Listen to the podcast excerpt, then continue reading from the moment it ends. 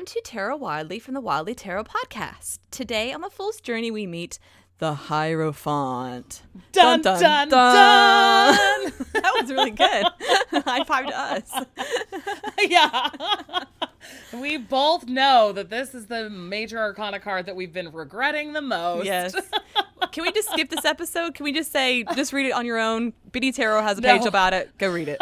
we have done so much work to be able to see the Hierophant not just as abuse of power. That's so true. This is our chance to express that to people. we people. need to share that with others because it comes exactly. out a lot. Like I was, it in, does come up a lot. Like the like the new occultarinos, you know, like I think Facebook group and someone mentioned like her background in occult and having issues with the Hierophant, so I was able to share yeah. with her. So I think what we have done and been through is valid, but at the same time, it's kind of like we dread this moment. Yeah, it's not. You're if you see the Hierophant and think like, why would I ever want to emulate the Pope?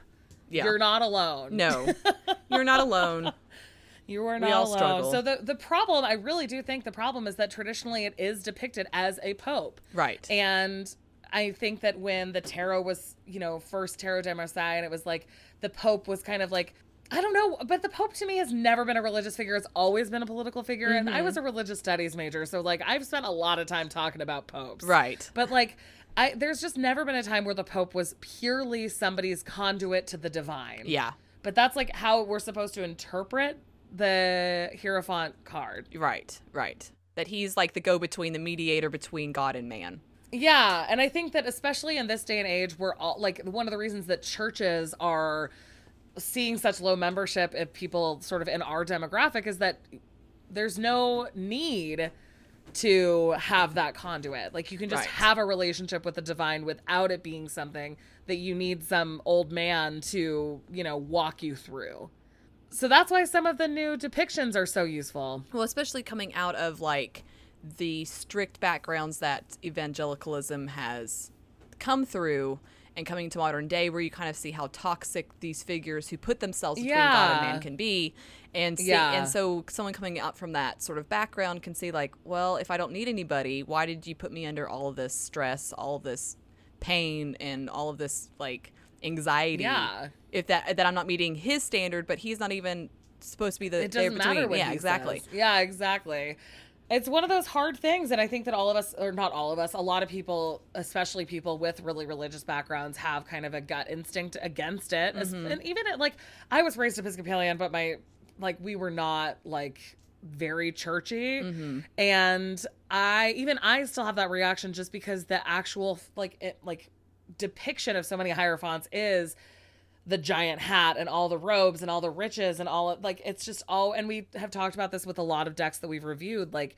you know putting down the people who are coming to the hierophant is like part of the hierophant card and so it should be i mean in an ideal world we would see it and say oh it's a teacher it's a mentor it's somebody who's helping you access stuff in a positive way and that's why i like depictions that are more like the everyday witch depiction mm-hmm. of the mm-hmm. yoga teacher yeah because then it's like, yeah, in some ways we do need help, especially at the beginning of a journey where somebody is helping us kind of like like I guess find a direction yeah, almost. Yeah.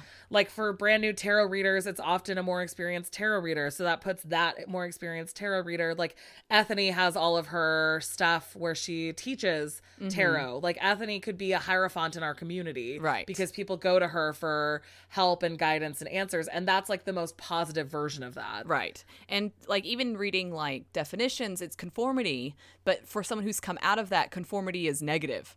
Like, yeah, why exactly. would I want to conform to his standards? You know, so even then it's yeah. kind of like, even though conformity can be good and tradition yeah. can be good and that sort of guidance can be good, it's been so twisted and made toxic that it's hard to swallow that pill. Afterwards. Yeah, exactly. You know, even though those so can we're still positive, healing our relationship. Yeah, yeah exactly. They can be positive, but it's my dark thoughts.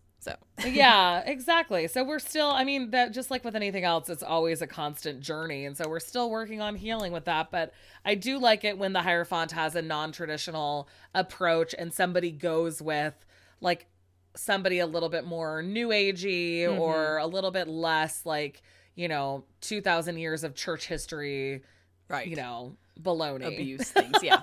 So yeah, exactly. with the Hierophant, what since what are the more positive implications the Hierophant can have? like when he Uh, appears?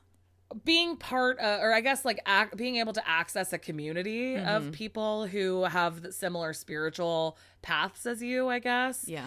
um but i think that the teacher and the education side is what i try to lean on the most to not have it be just like a sort of Yeah. thing because like the emperor is also one of those cards that i just don't have a great initial reaction to but that's so much more that is so much more about explicit power that it's easier to move past like Right. issues with it but since the hierophant is supposed to be about teaching and learning and you know accessing things i just try to lean really heavily on that education Mm-hmm. Aspect rather than the uh position of authority aspect Yeah.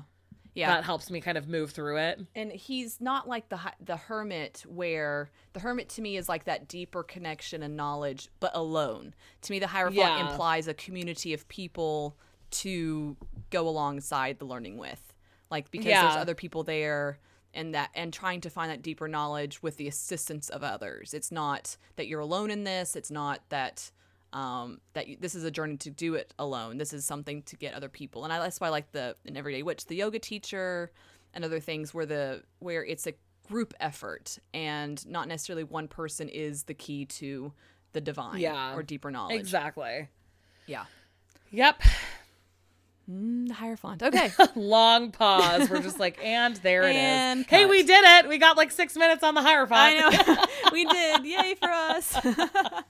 we did it.